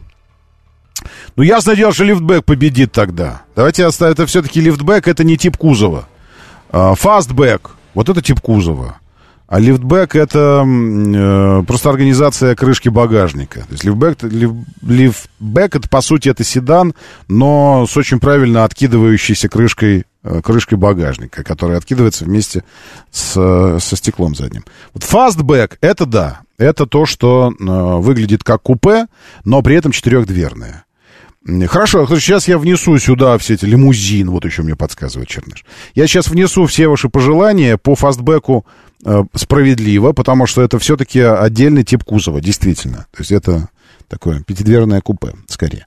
Лифтбэк это, это седан, просто так откидывающийся. Ведь я, э, это как говорить о кроссоверах, э, для которых не придумано еще название, когда дверь открывается как дверь. Не, не снизу вверх, а справа налево или слева направо. Все равно это же кроссоверы, мы так считаем, правильно? Моторы. 7.37, четверг, 20 июля. Радио говорит Москва. Моторы, доброе утро, приветствую вас, очень классно, что вы здесь, молодцы, прям вот молодцы. Идеальный автомобиль это тот, содержание которого не становится беременным, бременем. А, автомобиль это инструмент универсального нет идеального автомобиля, если... Спасибо большое, мастер, за, э, за, э, за прививку занудства. Ну, в смысле, ну, не обижайтесь только. Э, понятное дело, что я начал с того, что не существует идеального чего-то. Я с этого начал, вообще-то. И для меня, меня всегда ставило в тупик предложение выбрать книгу, которую я взял бы на необитаемый остров, назвать самый любимый фильм – Э, и так далее. И, и очень часто бывает так, э, о, ты автомобильный журналист, ну какая у тебя любимая тачка? Там это как, ну, к примеру, о, а ты клоун, ну, покажи что-нибудь клоунское. О, ты сварщик, свари что-нибудь. Там, или ты, ты переводчик, переведи что-нибудь. Такое, вот из, этой, из этого разряда. Так и вот бывает такое. Какая это у тебя любимая тачка? Елки, да нет у меня любимых тачек. Но на вскидку, вот так вот сразу, если на вскидку, э, то мы Раз, два, три, четыре, пять, шесть, семь, восемь, девять, десять. А, все десять, все десять вариантов э, использованы мною были. э, казалось бы, когда говоришь про типы кузова, ну что там, ну седан, ну хэтчбэк. 10, 10 позиций сразу вот голосование. Я в телеге запустил голосование.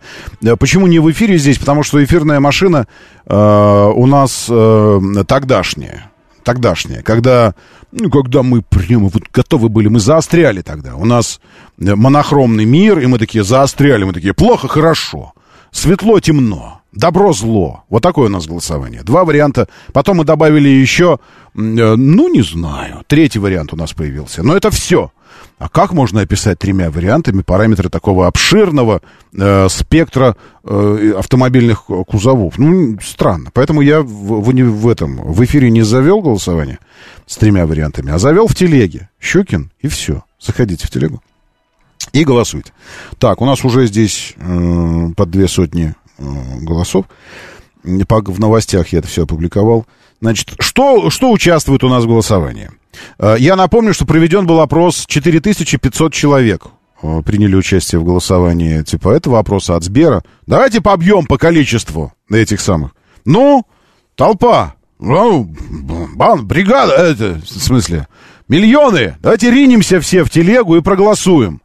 Ринемся и проголосуем, чтобы мы затмили результат вот этот в четыре с половиной тысячи человек. Седан, хэтчбэк, фастбэк, купе, родстер, кабриолет, универсал, минивэн, кроссовер, внедорожник, пикап. Вот э, так я определил параметры голосования. 10 типов кузовов. Э, Что характерно, и на месте пикапов нужно пойти и вздернуться. Потому что ни один не проголосовал. Ноль процентов. Э, Нулевой уровень заинтересованности вызывает два типа кузова. Это купе-родстеры. Может, вы просто не знаете, что это. Но это э, купе и, и родстеры. Родстер это э, двухдверное, двухместное, а купе это двухдверное, но четырехместное. Ну, может, так, так оно проще будет. Вот, и... Не, вот сейчас один процент за, за пик. Вы вспомнили, что есть пикапы, и думаете, да, мой L200 этого бы не одобрил, такого моего решения. Потому что я вам так скажу, потому что в душе каждый пикаповод это человек, который просто зажал денег на внедорожник, ну или на кроссовер, зажал. И он подумал, я буду типа как на это, то есть я беру Hilux, я буду типа как на, там, на Prado или еще что-то, но у меня Hilux будет. Я буду типа как на Pajero Sport, но возьму L200. Ну, вот это все. Kia Carnival, вещь еще Александр Евгеньевич пишет. Ну да, они с этим Carnival ом как с корзиной писаной носятся, это вот, э, или что там, с яйцом, э, что это типа кроссбэк. То есть это э, кросс или кросс, как он называл, вен? Кросс-вен, кросс-вен. Это как минивэн, но только на базе кроссовера. На самом деле минивэн, он и есть минивэн. Все, так же зовите его минивэн. Если считаете, что Карнивал ваш идеальный автомобиль, тогда голосуйте за минивэн. Пока что у нас очевидно и предсказуемо в голосовании телеграммном лидируют кроссоверы. Еще совсем недавно было 60%, теперь 42%, но просто потому, что слишком много вариантов, и эти варианты размазаны, как бы, вот, если бы варианты уменьшить, там, до, нет, там, до 5 ключевых типов кузова, убрать всякие пикапы, кабриолеты, купе-родстеры, э, фастбеки, то более концентрированно вы бы... А если бы вообще один оставить вариант кроссовер, так я думаю, что все бы за кроссовер голосовали. Ну, в общем, э, очень обширное голосование сейчас идет в Телеграме. Э, Можете принять участие в нем. Доброе утро, да, слушаю. Здравствуйте. А, доброе утро, я Доброе. самый владелец пикапа. Ну, я не, не голосовал, конечно. А почему, Но- конечно? А чего так вот? А, ну, не- я э, когда-то выяснил, что э, там надо в приложении, не в приложении, а в этом, э, в телеграм-канале голосовать. У меня только приложение, а там три варианта. А, ну, так вот, понял. вы говорите, что, а, значит, тот, кто обладает пикапом, хотел купить там внедорожник. э, Мне так кажется. Это я пропускаю через призму А, своего туманного ну, сознания. Давайте вот немножко это. вот аналогию проведем. Вот Давайте. смотрите, вот те, кто живут в квартирах, они, Мгм. безусловно, хотели бы жить в нормальном доме. Да, а тот, кто Вот. живет в доме, хотел бы в квартире жить. А нет, вот я Да. живу в доме, я Ну да. обладаю пикапом, у меня есть седан, и чтобы я Ну, купил, я бы купил бы побольше пикап. То есть я бы, ну, додж какой-нибудь Мгм. взял бы дизельный, потому что он у меня отрабатывает для моей семьи как бы на все сто. Я ездил э, там в Альпы с ним Мгм. и брал там все свои эти сноуборды, там и все это барахло. Вот, я езжу стране. То Ну, я вам так скажу, если- это, это расширяет. это Если мы расширяет говорим, нашу- если мы говорим об американских, американском автопроме, то я вам так скажу. Но какой-нибудь Шевроле э, Сабурбан, э, Таха в кузове Сабурбан, ну, то есть огромный вот этот, решит, э, э, ага, связь не очень, решит все ваши вопросы, которые вы решаете с пикапами, но только на совершенно ином уровне комфорта. Комфорта всякого, в том числе и комфорта доступа в багажник. Вот что я вам скажу. Поэтому, э, ну, э, ясное дело, что э, это инструмент, пикап это инструмент. И поэтому, конечно, да, э, есть э, несколько таких областей жизнедеятельности человека, где нужен грузовик. Грузовик. То есть пикап это грузовик. Вот. И поэтому, когда нужно там только исключительно возить грузы, нужен грузовик. Но я вижу людей э, в пикапах. Вот серьезно вам скажу. Я не... Ну, я просто, может, не езжу по стройкам. Но все те пикапы, которые я вижу, все пикапы, которые я вижу, они используются как гражданские автомобили. Я никогда не видел у нас пикап. Вот в Штатах постоянно я вижу пикапы, в которых навалена куча всего. Там лестницы, стремянки какие-то лежат, газонокосилки, еще что-то там такое. Ну, там, ну, масса всего. Мешки, там еще что-то такое. У нас это блестящий, чистый, с трубами стоящий амарок, который такой вот весь подготовленный, и едет в нем человек такой на самомнении. Да он пылинки сдувает с него. О какой стройке вы вообще говорите? Про какую стройку вы вообще говорите этому человеку? А если уж Dodge Ram себе позволил чувак в Москве, ну это вообще ты... Вот это все равно, что ты э, на суперчарджере каком-то там на, на этом самом, э, на, на Камара супер-мега заряженном. Вот по лицу. Вот это то же самое. Он на раме едет. Колеса огромные, лощеный весь такой весь, с аэрографией, еще какой-то а- аэрографией, еще что-то. Вот он едет. Ну что, он взял его себе для эти, для, для, как грузовик, чтобы возить? Нет. Возить квадрик, еще раз, есть автомобили, которые могут возить квадрики. Есть автомобили. Гораздо удобнее возить квадрик в автобусе, в вене. Пусть это будет не мини-вен, а вен какой-нибудь. Квадрик входит в кузов легко, и при этом эм, погрузить квадрик в пикап э, нужна такая рампа под таким углом туда завозить его. Это дичь как неудобно в пикап грузить. А грузить квадрик в автобус, где распашные двери, открыл, низкая погрузочная высота, и ты можешь просто вот так вот газануть его, приподнять передние колеса, и они уже в кузове фургона. Тебе фургон нужен, а не пикап, для того, чтобы возить квадрики и мотоциклы. И он закрыт, дождь на него не падает, снег на него не падает, взгляды неравнодушных на него не падают. Ты квадрик не оставишь надолго, когда приехал куда-то на пикапе. А в фургоне бросил его этот квадрик, и все, и нормально он стоит. Прицеп можно купить для квадрика. Ну, естественно. То есть пикап это такая история. Поэтому я и говорю, что нет, есть люди, конечно, которые покупают пикап, потому что им нужен пикап.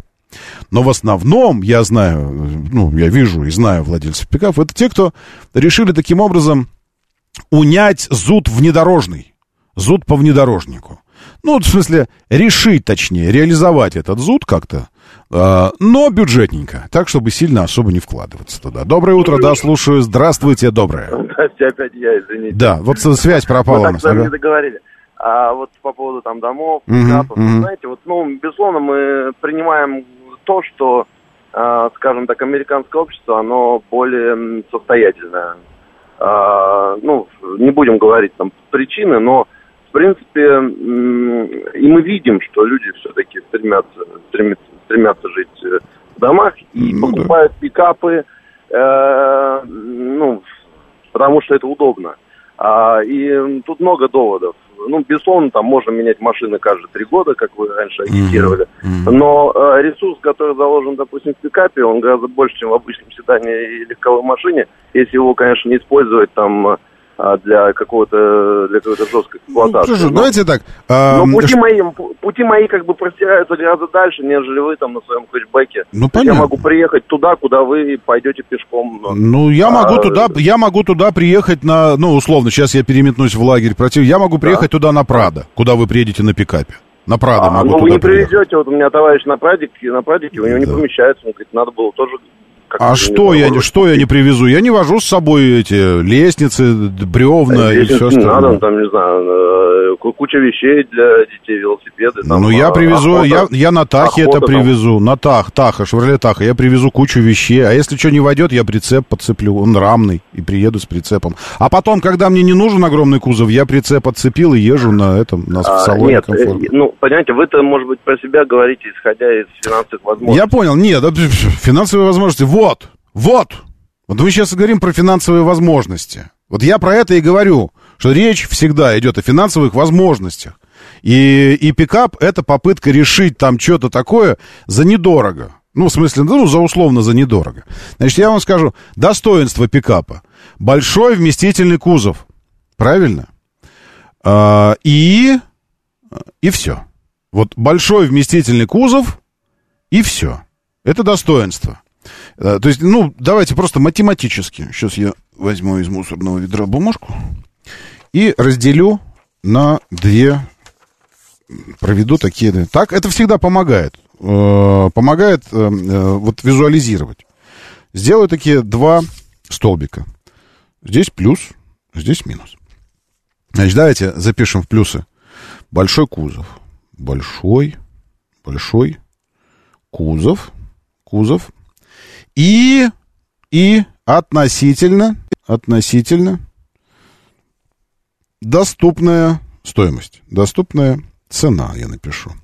Относительно доступная цена. Это вы сами сейчас сказали, ну, ну условно, да, от, а, по отношению к подобным внедорожникам, внедорожникам подобного класса. По отношению к внедорожникам этого класса. Ну, условно там, Хайлакс по отношению к 200-му крузаку. Доступней? Доступней.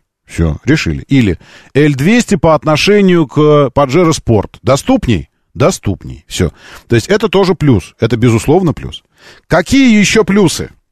Из тех, из тех, э, которых нет у внедорожников этого же класса. Какие еще плюсы? Проходимость? Нет.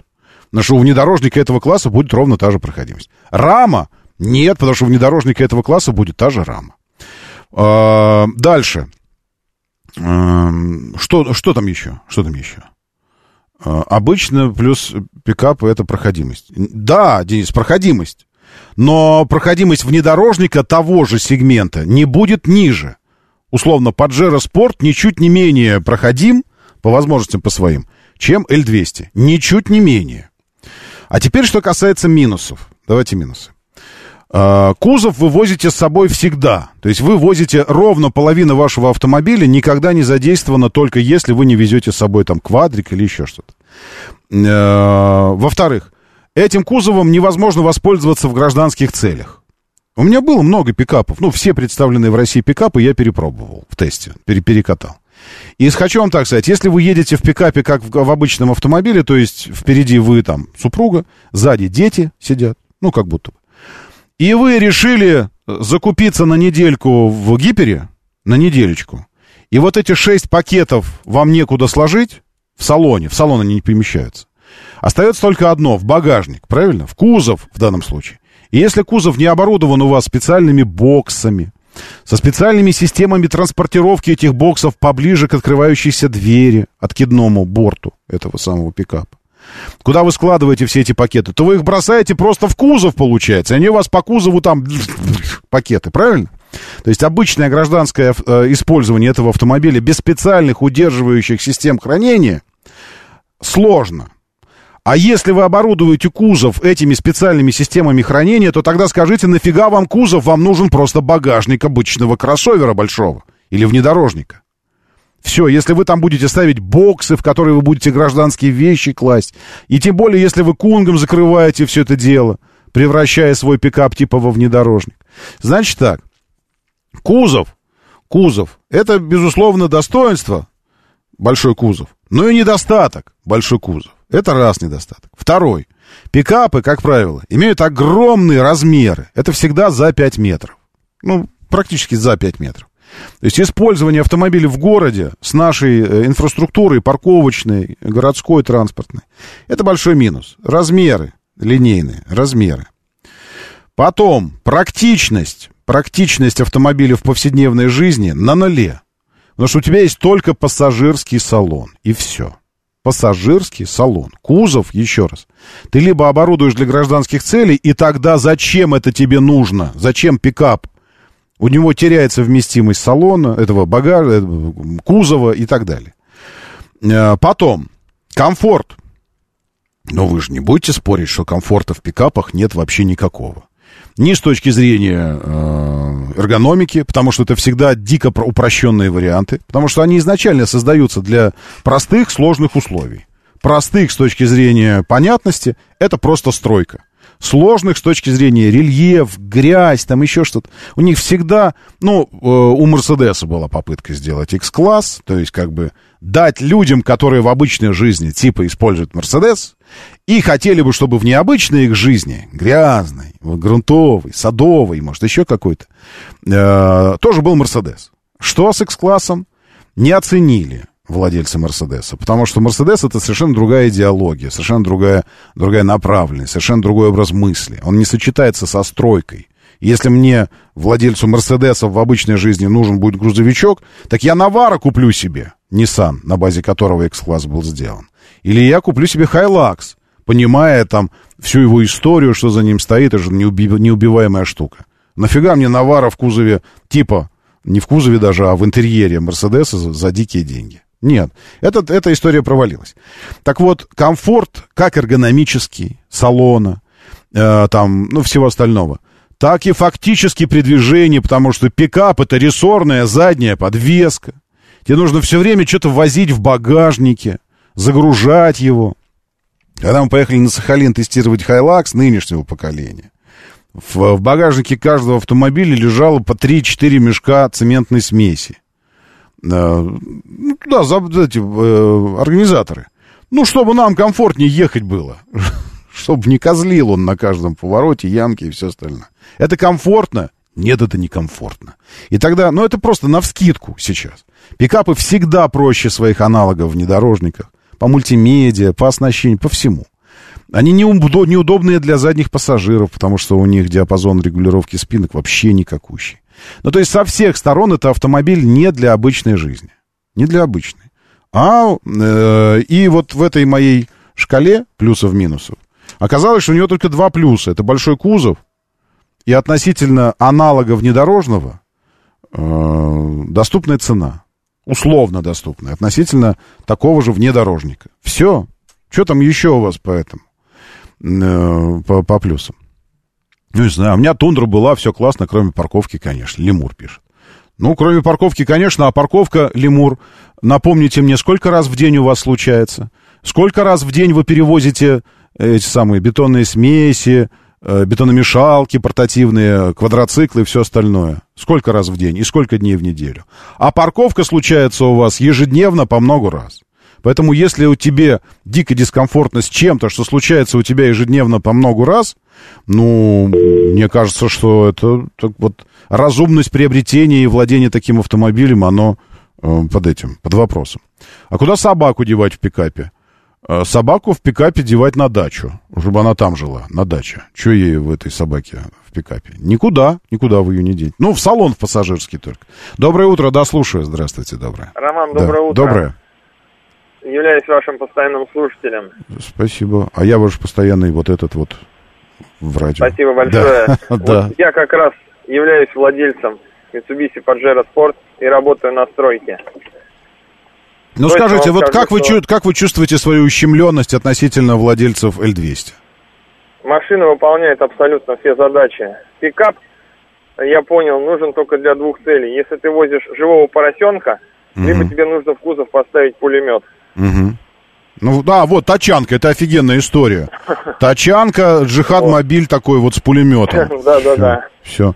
Спасибо вам огромное. Спасибо. Вот это точно. Вот еще один плюс. Черт. Вы правы абсолютно. А, пулемет. Пулемет. Я...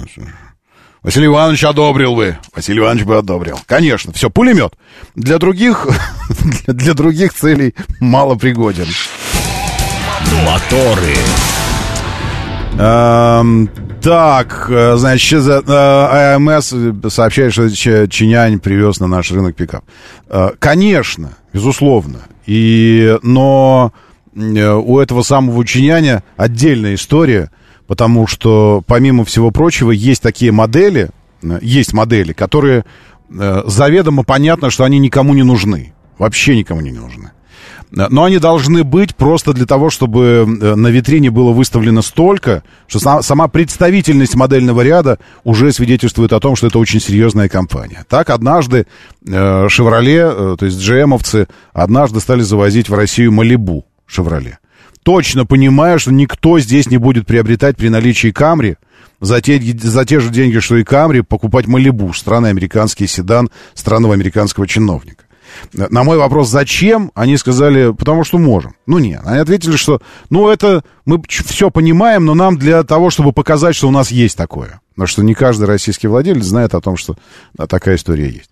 И все. То есть некоторые модели заводятся, заводятся просто для того, чтобы показать представительность и э, состоятельность или возможность компании представлять и такие модели тоже.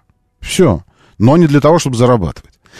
Седаны 5%, хэтчбеки 6%, фастбеки 3%, купе Родстер 1%, кабриолет 1%, универсал 24%, минивэн 11%, кроссовер 39%, внедорожник 7%, пикап 3%.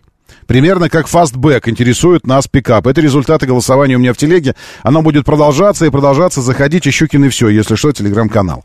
А идеальным автомобилем с точки зрения россиян оказался седан стоимостью до миллиона рублей. Все, это тот самый опрос, от которого мы оттолкнулись уже в наших размышлениях на тему идеального автомобиля. Меня зовут Роман Щукин. Давайте, держитесь там! И будьте здоровы. Моторы.